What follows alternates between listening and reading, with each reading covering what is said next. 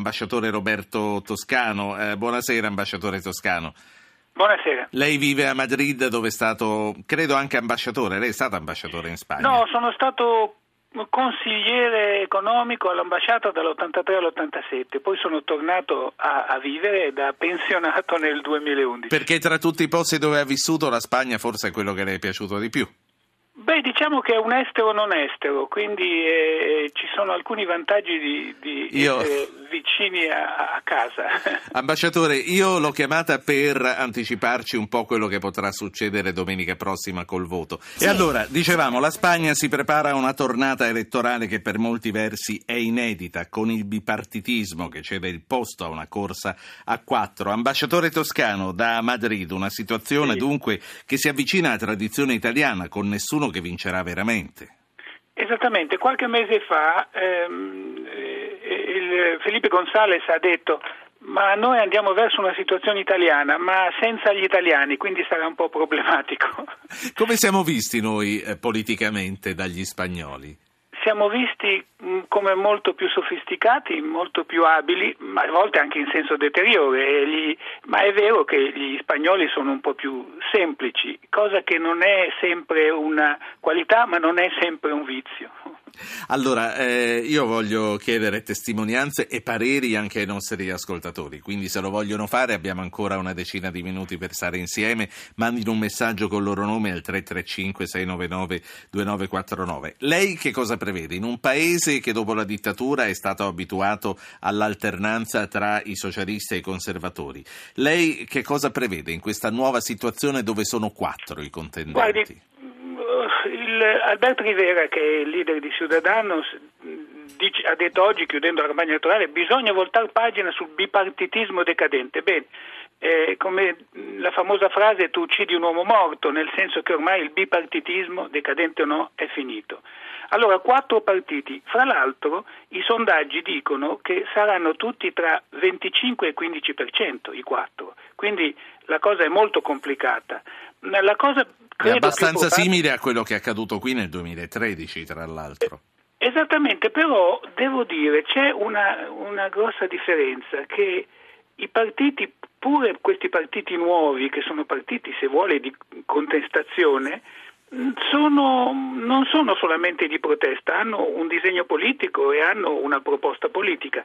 La più chiara è quella di Ciudadanos, che da un certo punto di vista viene accusato dalla sinistra di essere una versione aggiornata del Partito Popolare.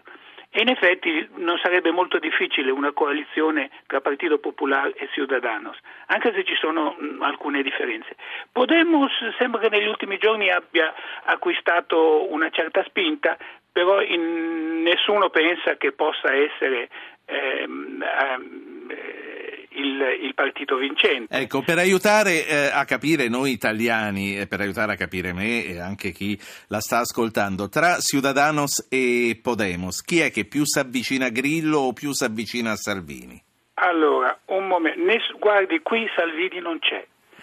Pensi che qui nessun partito eh, si esprime contro gli immigrati, nessun partito si esprime contro l'Europa. Questo mi sembra abbastanza importante. Pensi cosa sarebbe successo da noi se invece dell'attentato a Toccia di qualche anno fa alla, staz- alla stazione ferroviaria, con tantissimi morti, la cosa fosse successa a, a Stazione Termini?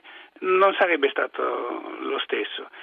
Gli spagnoli hanno tenuto i nervi a posto e non esiste una tendenza di eh, rigetto dell'Europa e di eh, xenofobia. Quindi eh, possiamo parlare più di paralleli con Tsipras a questo punto? Beh sì, con Tsipras e se vuole che le dica cosa penso di, del Ciudadanos dal punto di vista della formula politico-ideologica, a me un po' ricorda i, i, quelli che erano i nostri radicali, nel senso che sono liberisti in politica, eh, quindi in un certo senso la destra economica se si vuole, ma progressisti sul sociale, sulla laicità dello Stato e in più però Ciudadano se quello gli sta facendo guadagnare degli appoggi è a favore di una politica molto ferma nel respingere il separatismo eh, Rivera è un catalano anti-separatista e questo, questo conta qui. Ecco, ehm, le spinte autonomiste regionali quanto influiscono in questi giorni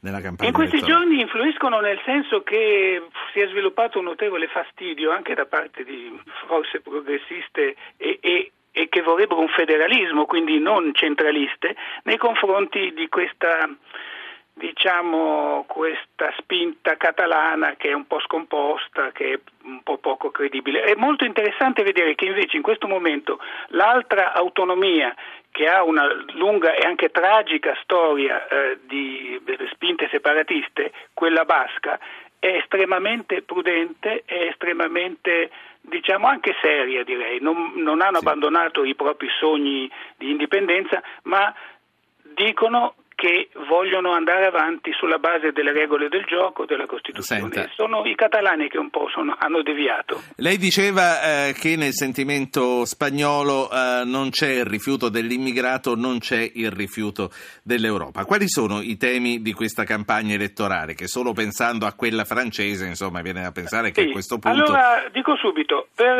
eh, il Partito Popolare basa tutto sulla, sul fatto che eh, la crisi economica eh, non abbia colpito, cioè ci si stia uscendo dalla crisi economica, gli indici in effetti sono piuttosto favorevoli, anche se rimane un problema della disoccupazione che è altissimo.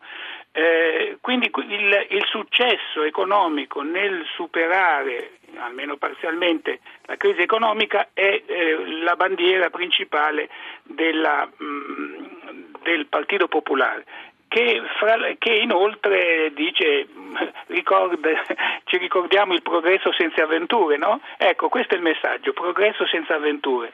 Eh, invece per gli altri partiti c'è uno dei temi veramente molto forti, beh, di questo non dovremmo sorprenderci noi italiani, è la corruzione. La corruzione è un, un, un, grosso tema per ragioni anche obiettive certo. e, e, che fra l'altro un po' indebolisce anche... Infatti la... i punti di contatto fra i nostri telegiornali e i telegiornali spagnoli quando eh, li mandiamo in onda, come lei ha sentito mandiamo quelli internazionali, sì. che spesso ci sono le notizie di retate e di arresti anticorruzione. Quindi forse questo è, è il punto che abbiamo in comune con la Spagna. Eh, purtroppo sì, anche se devo dire che gli spagnoli hanno cominciato un po' dopo. a, a, a, le dico subito, guardi, la cosa più importante però è politica. Eh, ho visto delle statistiche secondo cui la pubblica amministrazione in Spagna ha un tasso di approvazione del 70% e i partiti politici del 12% e i politici Senta. del 6%. È impressionante, trovo, perché se lo facessero da noi questo sondaggio ho paura che i due, ehm, i due livelli si assomiglierebbero molto. Totalmente. Senta, uno, uno, sì. Vuol dire che qui c'è uno Stato. Un'ultima cosa, poi la sigla ci sorprenderà prima sì. che ce l'aspettiamo. Lei come inquadra l'aggressione subita dal Premier Rajoy? guardi, qui eh, c'è un costume democratico di rispetto che rende anche questo episodio in sé minore molto, molto pesante e veramente c'è un rigetto sincero da parte di, di, di, tutti, del 99,9% degli spagnoli. Il, il, messaggio che sta uscendo da parte di tutti è da noi questo non si fa. Sa, è un popolo che è arrivato alla democrazia in ritardo per le note vicende della guerra civile, franchismo, eccetera. Sì. E quindi ci tiene a non tornare. La sigla, la sigla, che aspettavamo è arrivata. Ambasciatore, la saluto. Roberto Toscano, editorialista della stampa. La saluto, la ringrazio per essere Grazie stato con lei, noi. Eh.